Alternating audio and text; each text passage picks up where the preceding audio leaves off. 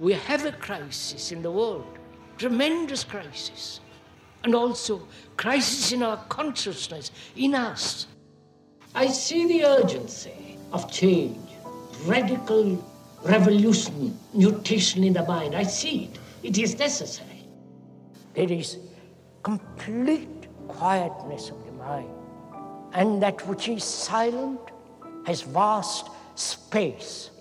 Only then that which is nameless comes into being.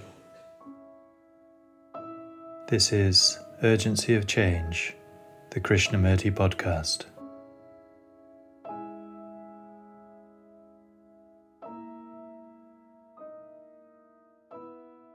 The crisis is not in economics, politics, or religion.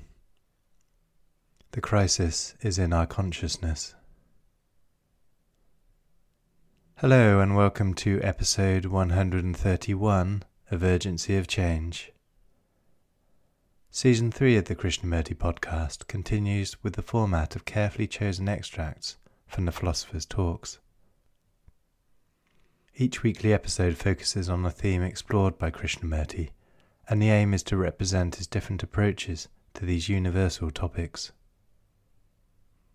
This week's theme is crisis. Upcoming themes are light, struggle, and nothingness. This is a podcast from Krishnamurti Foundation Trust. Please visit our official YouTube channels for hundreds of advert free video and audio recordings of Krishnamurti's talks and clips. You can also find our daily quotes and videos on Instagram and Facebook at Krishnamurti Foundation Trust.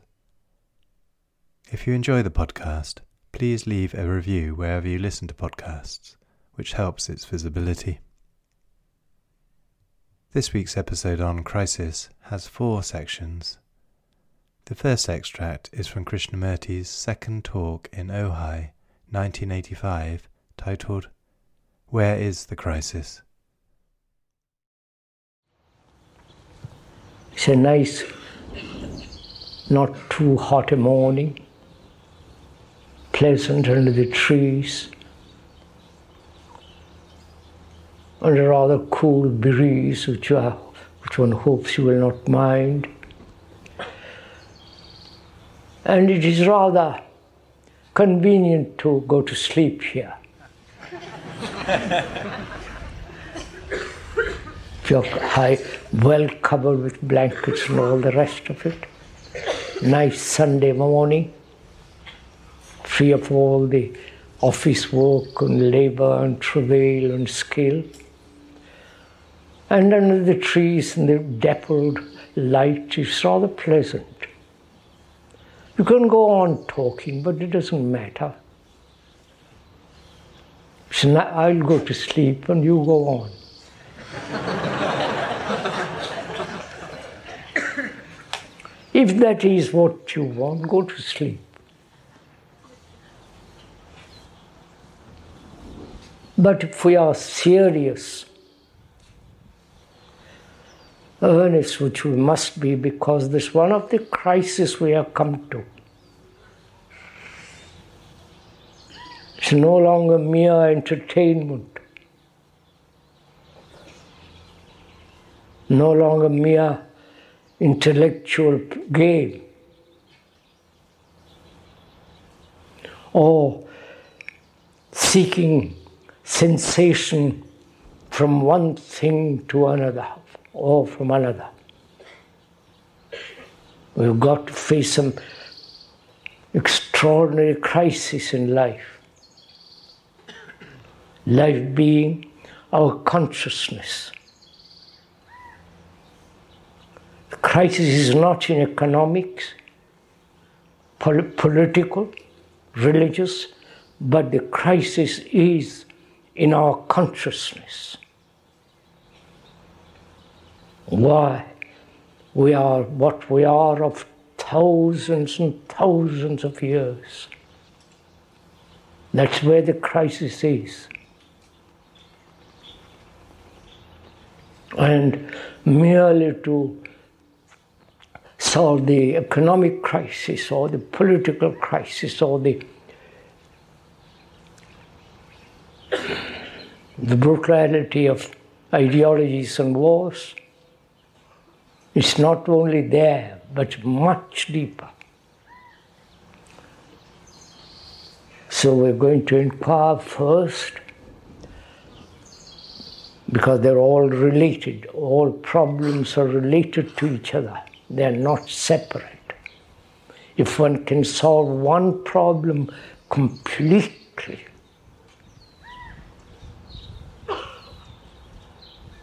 then you have solved all other problems. Because there is no separate problem. Whether it be sexual, whether it be the desire to fulfill, and so on. So, in the resolution of one, you solve the whole thing if you know how to do it.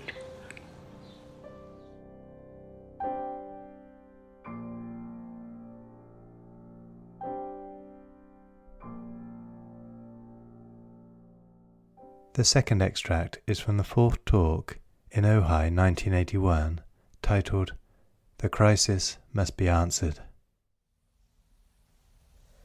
We've been saying that the world is in a crisis,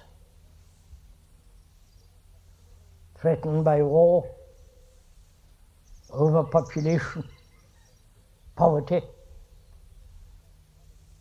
terrible division between nationalities and all the absurdities that are going, going on in the name of religion.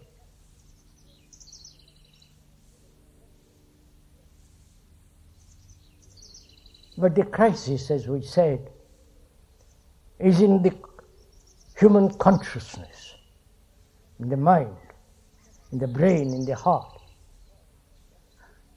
which cannot possibly be solved by politicians or by the accumulated knowledge of the scientists.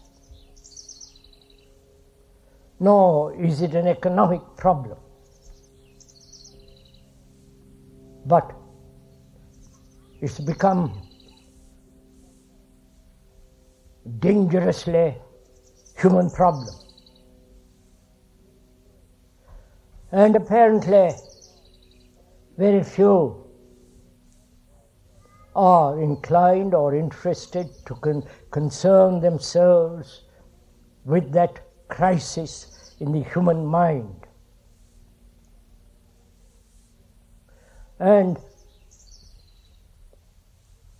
if you are at all serious, and I hope we are,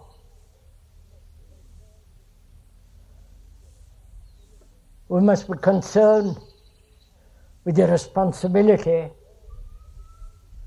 of all that is taking place in the world. Because, as we explained quite often, that our consciousness is not the particular consciousness of one person. It's the consciousness of all mankind. Because all human beings suffer wherever they live. They are in conflict, misery, confusion, searching out leaders who are always betraying them, depending on priests who give them a lot of words and meaningless answers. No, can one depend on the scientists who, with their specialization, are helping to destroy the world. And as this crisis is in ourselves and nowhere else, and so the responsibility, as we pointed out, becomes very great and very serious. And whether this consciousness with which we have lived for a million years can ever be transformed. As there are some who say it cannot. Human nature is what it is. Modify it, accept it, slightly change it. But fundamentally, it cannot possibly be changed. And if one accepts what the philosophers and those who think in that manner, then man, human being, must suffer endlessly, must remain in conflict everlastingly. There must be wars endlessly, as there have been for the last 5,000 years in history, in history, recorded history. Actually, a war somewhere in this, on this earth, which is our earth, where we are meant to live, not American earth or the English earth or the Indian or the Japanese and so on.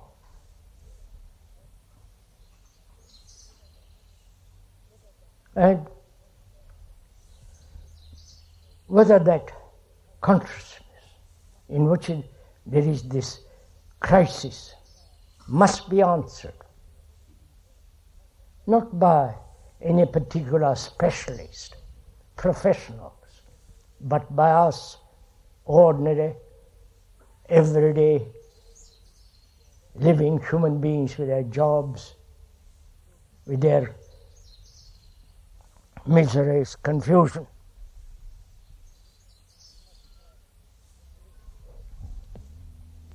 One must have patience to listen to ourselves.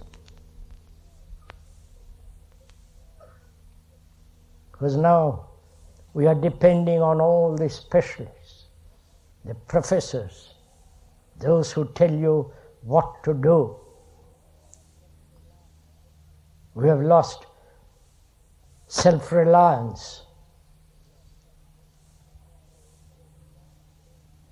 We have become more or less slaves to authority, whether it's scientific authority, religious, or economic, or environmental authority. We are losing all over the world our sense of integrity. We are depending on books. Books have their place, but to, understand ourselves through books, through another, has led us to this confusion, to this crisis. And as we pointed out over and over again, that we are thinking, reasoning, observing together. We are not accepting what the speaker is saying or rejecting. Is merely acting as a mirror in which we see ourselves. And when we begin to see ourselves as we are, then we can throw away, break up the mirror. The mirror has no value. So, we are saying that the crisis in, is in our minds and our hearts. and we don't seem to be able to understand that crisis. Understanding brings its own discipline.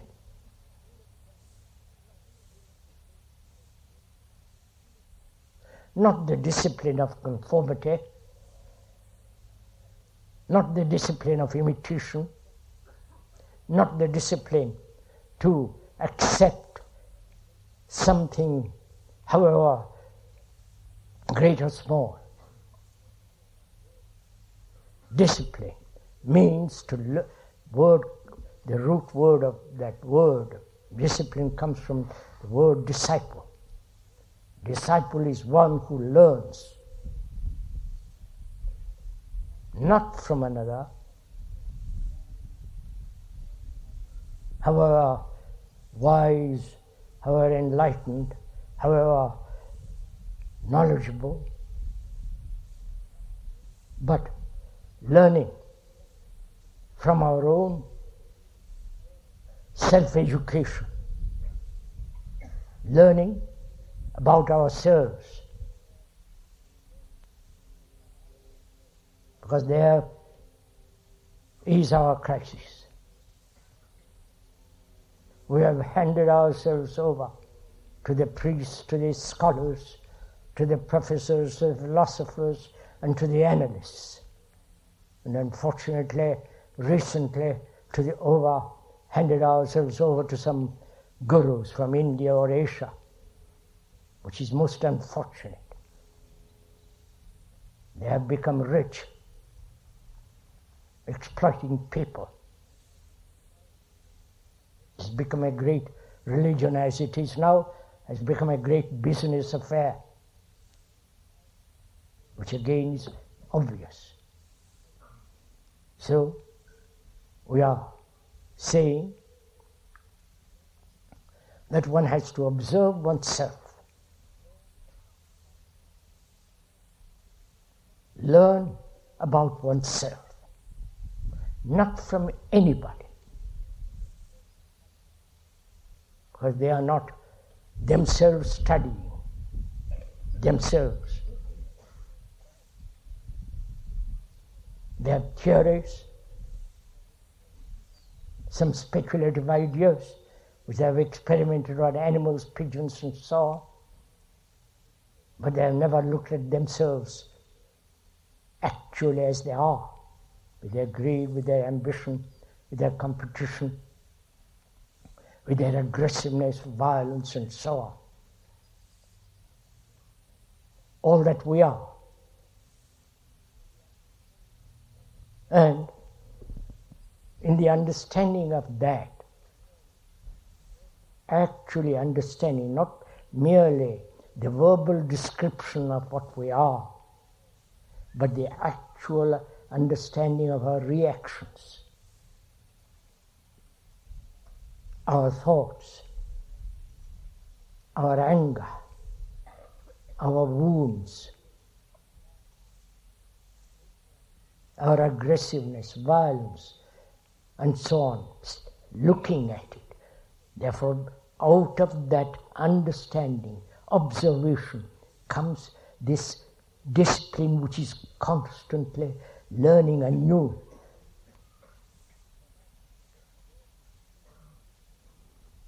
Perhaps in this country, we have lost that meaning of that word discipline. We have relegated to the soldier, to some monks, and so on. We are, in this country especially, we have lost the meaning of that word. If you are a careerist, in that career there is a certain demand for discipline. If you are a carpenter, the very understanding of the wood, the tools, the nature of design, that observation, that understanding brings its own learning, its own discipline, its own action. But apparently, we have lost that. Because we're all so terribly concerned to get on, to climb the ladder of success, to become something. If you observe all this, And so therefore we're becoming more and more and more superficial. You've got a marvelous country.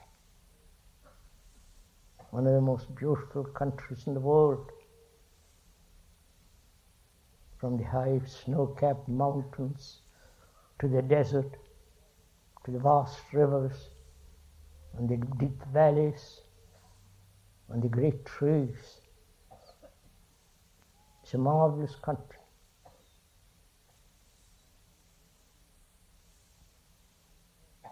And we human beings are destroying all that because we want to get on. God knows where, but get on. Which means we are observing all this ourselves, please. You are not following the speaker. The speaker is not your guru, your leader. You are not his followers. One has to wipe away all that and examine closely what we are doing as human beings.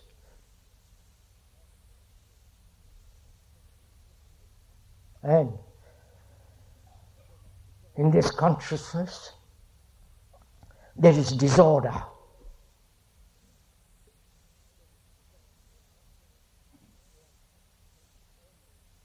And we are trying to bring order in that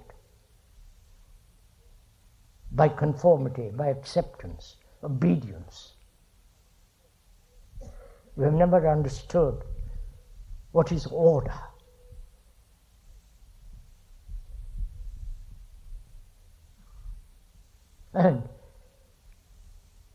as the speaker has been in this country for the last 60 years, I've seen every kind of phase, fad, something always new.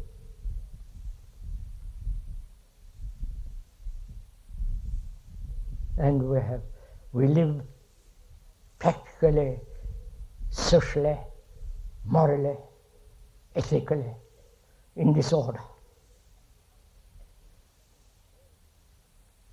And without understanding order, in the deepest sense of that word, meditation becomes utterly meaningless. We think that through meditation we'll bring order. That's the trick that has been played upon us for a million years. But order begins at home near. So we have to investigate together what is that order. Because our consciousness, as we said, is in total disarray. It's in conflict. Which is battling itself against something which it has created. So we are together going to inquire what is order. We are using that word to imply a state of mind, not as an ideal, a state of mind, a state of heart, in which there is no conflict whatsoever. Conflict indicates disorder. Choice indicates disorder. A man who chooses is really not actually free, he's confused. Please don't accept what is being said. It's important, I think, one thing that one must cultivate or have this sense of skepticism, especially in psychological matters. There must be doubt.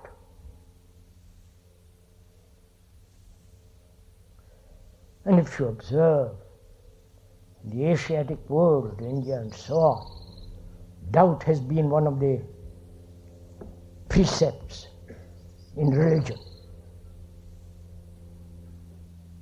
The Hindus and the Buddhists have talked a great deal about doubt. But in the Christian world, doubt is denied. Because your, that world is based on faith. And if you question, you're either excommunicated or tortured as it is, as they have done in the past, burnt. Now you're tolerated. There isn't much difference. So, please observe yourself, your environment, your society,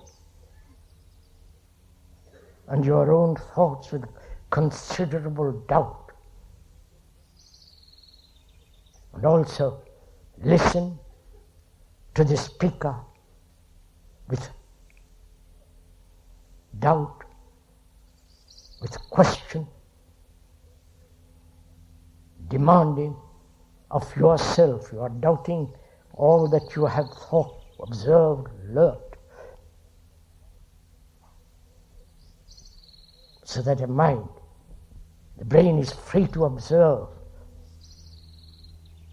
but also doubt must be kept on a leash like a dog.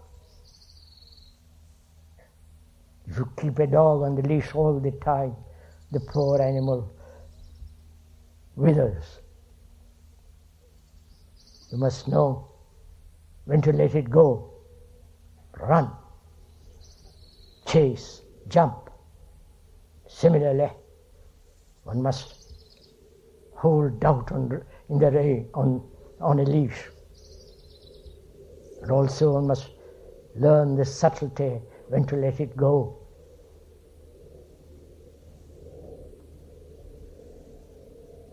So we are asking, saying, why is it that man has lived in this disorder for millions and millions of years. Why we human beings, wherever we are, why? What's the cause of this disorder?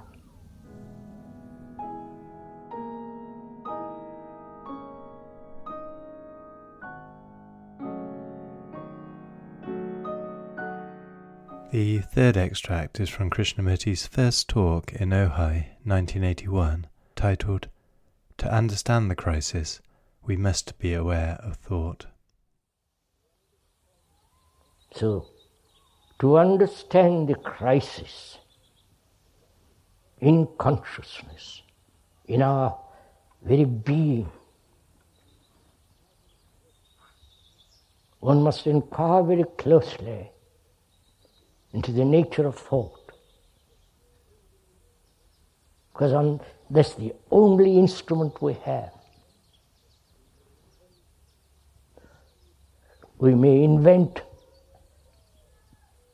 intuition, a hunch, and so on, but it's still the basis of thought. Thought is the basis of all this.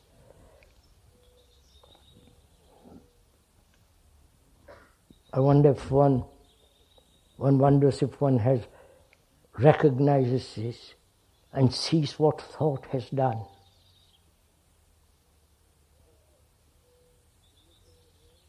Thought has created the world in which we live, the society in which we live.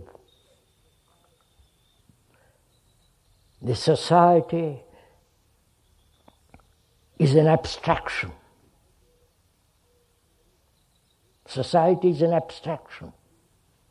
What is real is relationship between man and man. And the socialists, the communists, the Democrats, and so on, are trying to change society, the social structure all over the world. But they are never concerned with the relationship between man and man, man, woman, and so on. Because that relationship makes society, which is again a fact. If your relationship with another is correct, true, has integrity, your society will then be what is totally different. But that society, which is an abstraction, is being changed by machines, not by revolutions, by computers by the atom bomb, by all the technological inventions that thought has brought about. That is changing society, the structure. But human beings remain as they are selfish, self centered, completely concerned with their own dignity, with their own vanity, with their own ambition, with their own fulfillment, with their own desires.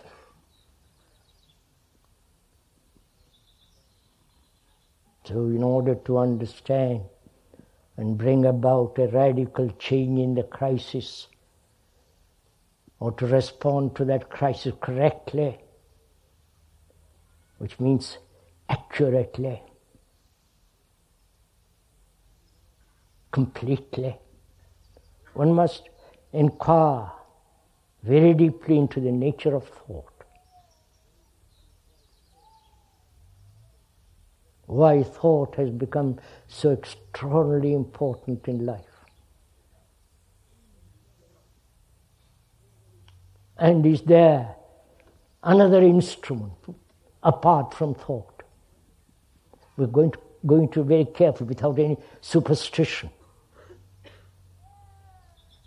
without any mystification, without any sense of acceptance, having faith, and all that nonsense. We're going to together examine what thought is, how it has created this terrible mess and problems and so on.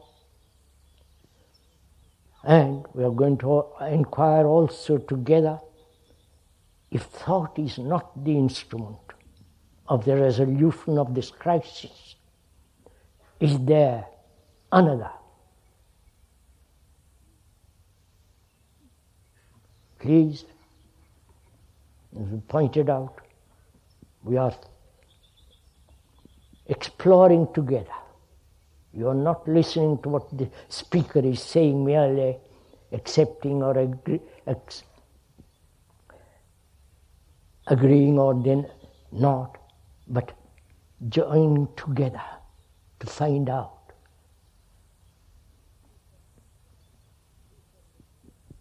Because the speaker has no authority. He's not a guru, thank God. So there is no relationship which is so utterly false between the teacher and the taught. There is only the act of learning. Not you teach me and I teach you, which becomes ridiculous.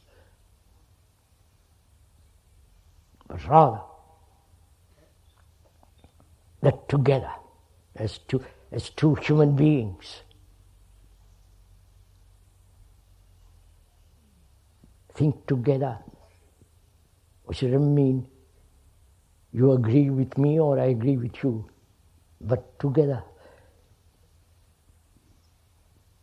Examine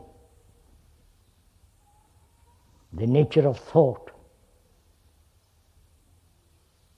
Because by, by thought we live, by thought we destroy each other. So thought has become astonishingly important in our life. Thought divides each one of us in our relationship, man and woman.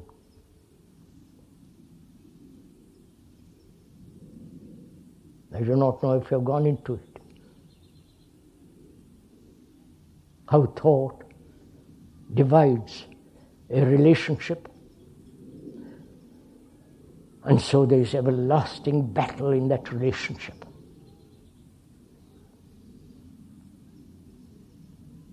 We'll go into all that, perhaps not during this first talk, but there are going to be, as there are going to be several, six talks, we'll go into all this. If you are interested.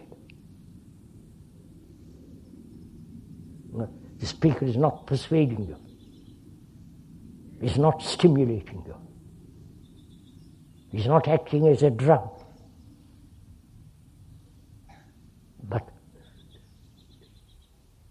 together we see this, prob- this crisis.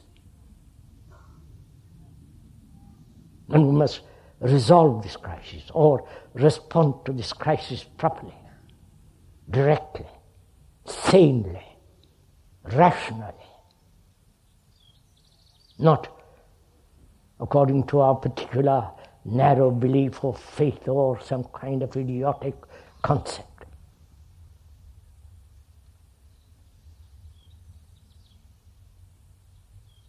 So we are asking what is the nature of thought and why thought has become so devastatingly important. I, if there is no thought, what I am reduced to a vegetable.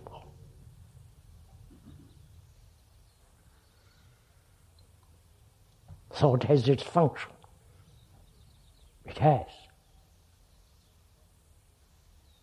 And also, thought has brought about this terrible atom bomb that's going to destroy human beings, war.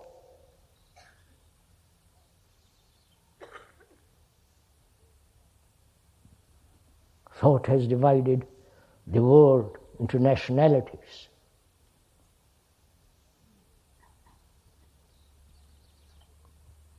Thought has divided the Christian from the Muslim, from the Hindu,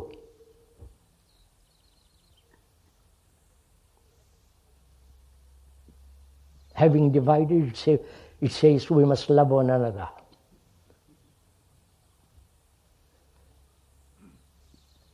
Having divided, says there is only one Savior who alone is responsible for your sorrow and all the rest of it. Thought is responsible for all this.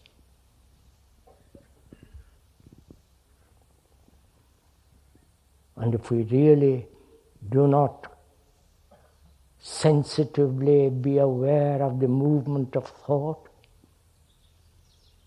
and all its activity, then we shall not be able to meet this crisis and this. And if we cannot, we're going to destroy each other.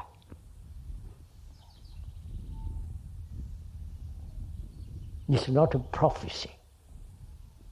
You can see it on the wall, written on the wall. Unless we are totally blind, totally insensitive, so absorbed in our own petty little self.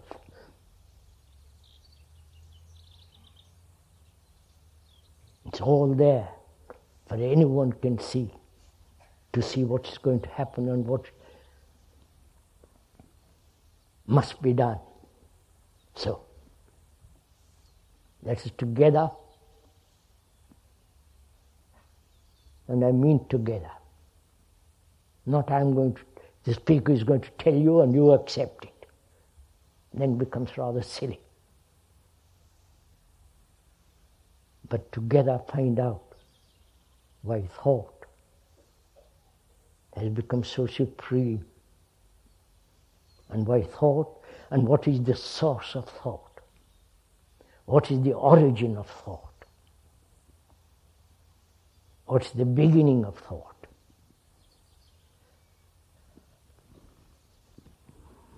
We've got 10 minutes more.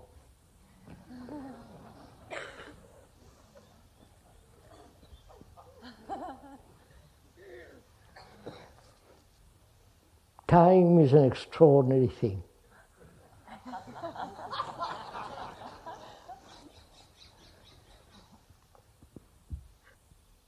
to understand time, because time is also thought. So if we understand the nature of thought, we shall understand the nature of time. And if there is an ending to thought, that's real meditation. There is an ending to time, not physical time, but where time must have a stop.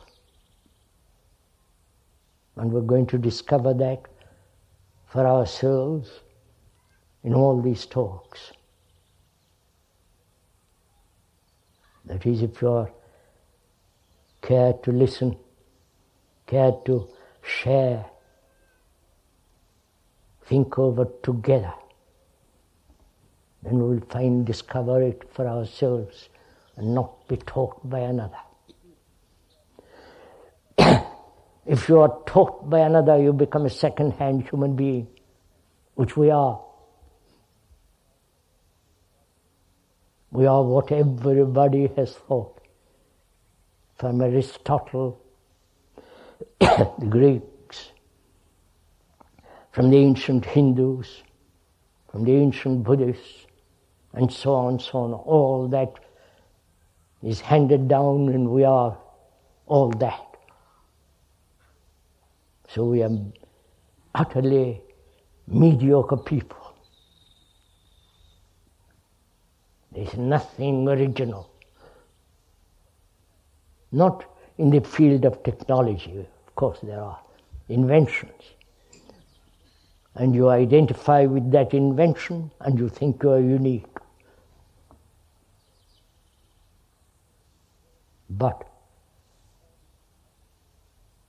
thought is common to all mankind. The black, brown, or whatever color, or nationality, and so on. Thought is common. And therefore, there is a common bondage between all of us.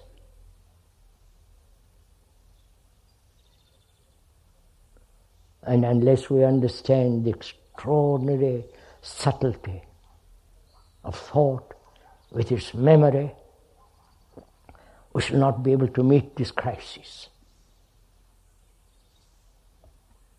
So we'll go into it. Time will admit because I've stopped exactly an hour. Five minutes.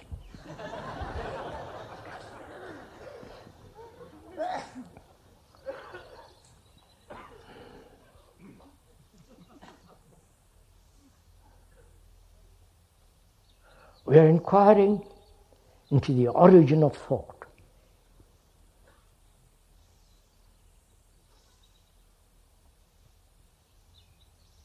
It's in five minutes. but we can, and we'll proceed. If, not, if we cannot do it completely this, this morning, we'll do it tomorrow morning and other times. Thought is born of experience. Thought is born out of that experience which becomes knowledge, stored up in the brain as memory, various types of memories technological, personal, national, historical, and so on, scientific. So, experience,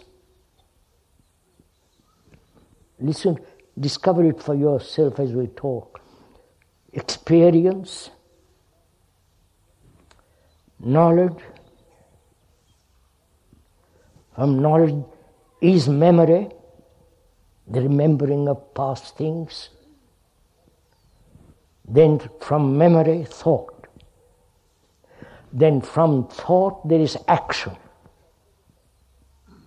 And that action brings further knowledge. So we are caught in this. That is thought, experience,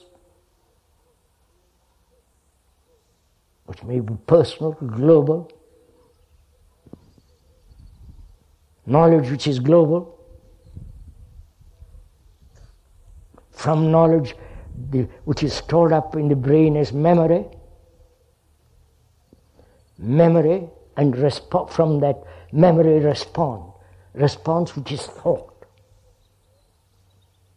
Then thought acts this way or that way, rightly, wrongly, skillfully, or with great subtlety. And from that, further knowledge. So, in this chain, human my brain works. He's caught in this chain. This is a fact, if you observe it very closely. And that's why thought has become so extraordinarily important. And as it is born out of no experience, knowledge, and as knowledge can never be complete, whole at any time, so thought is always limited,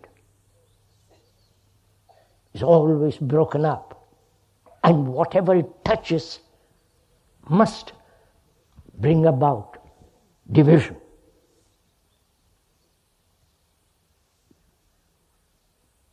Obvious, right?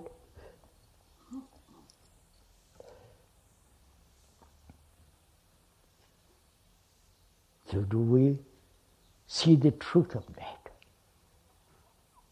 That knowledge can never be complete.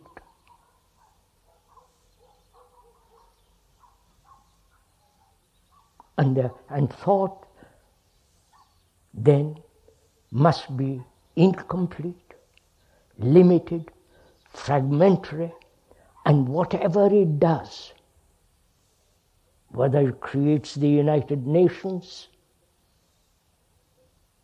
or invents God, it must always be limited, and therefore, being incomplete, it must bring about disharmony, conflict.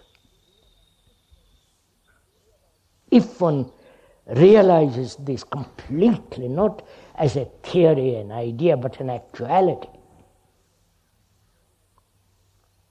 then thought has its place. Because you cannot, if you have no knowledge of where you are going after this meeting, it will be absurd. So knowledge has a place. But knowledge, psychological knowledge, which is the me,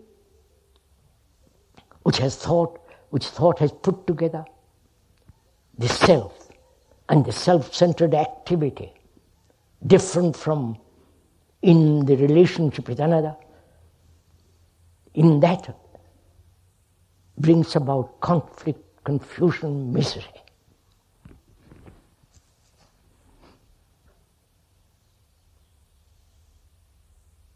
So, if one understands that very, very deeply, then one can begin to inquire is there a totally different kind of instrument that is not fragmentary, that's whole?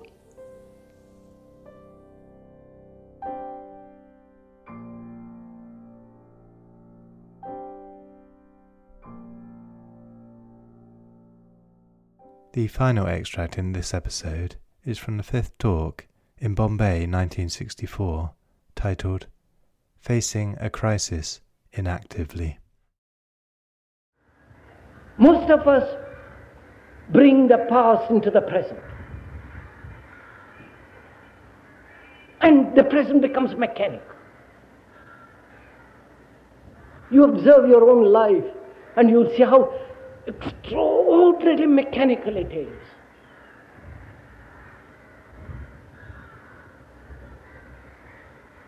You function like a machine, like a rather poor imitation of, of an excellent electronic brain.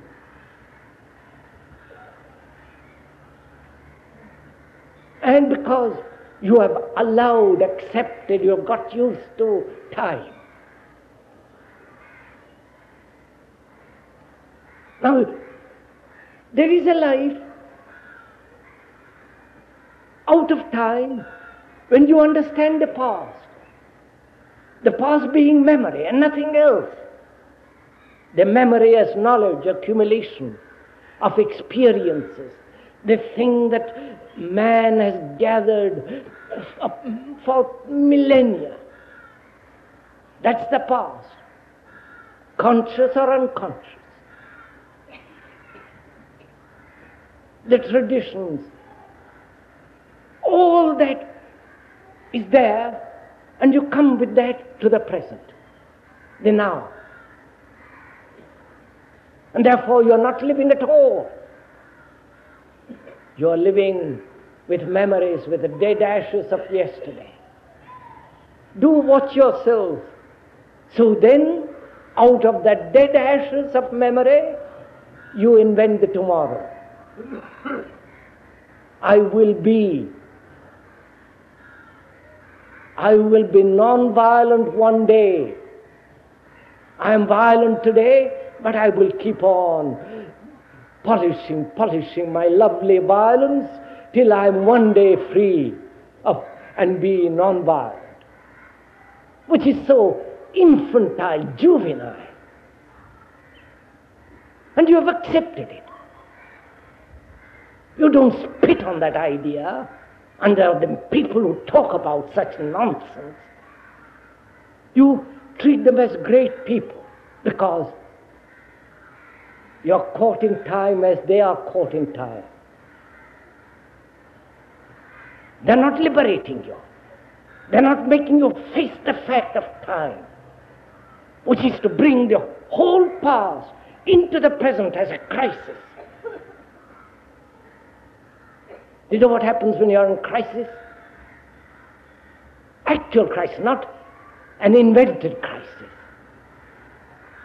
Not crisis with words and ideas, theories. When you're actually confronted with, an, with a crisis that demands your complete attention. Complete attention being your mind, your eyes, your ears, your heart, your nerves, the whole of your being. You know what happens? Then there is no past. Then there's nobody to tell you what to do.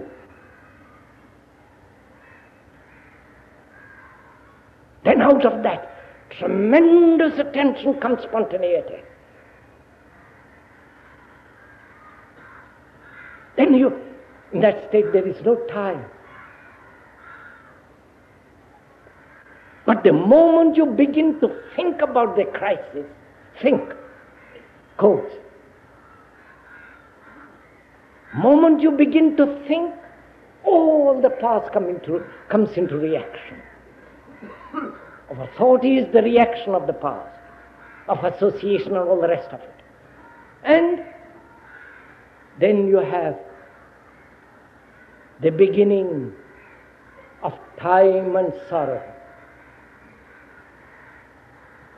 Therefore, a mind which is not in a state of action, but in a state of inaction from which comes further inaction, which is of time. There are, there are two kinds of inaction. The inaction that time breeds, and the inaction which is, which is total state of mind when they are confronted with a tremendous crisis. Out of that, facing a tremendous crisis, there is no, there is, the mind is so completely inactive, which is free from all thought. And out of that inaction, there is action. That's the only action that counts, not the other. So, if one understands this extra- the nature of time and the meaning of time, understand I mean really has lived with it. One has lived with it, gone into it, not accepted any theory, any verbal explanation, and not escaping through the past, actually goes into the, this phenomena of psychological time. As you go into it, you bring time into crisis. Then you that crisis makes you completely attentive.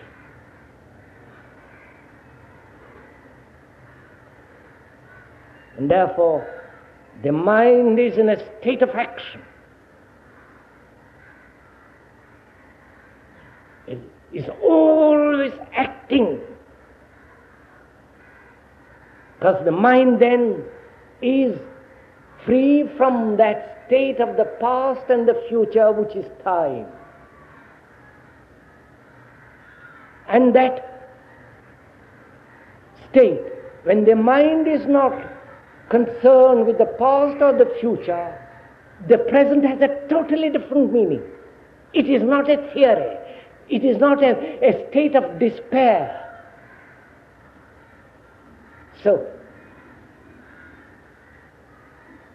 the ending of sorrow is the ending of thought. And the ending of thought is the beginning of wisdom. sorrow, the ending of sorrow is wisdom.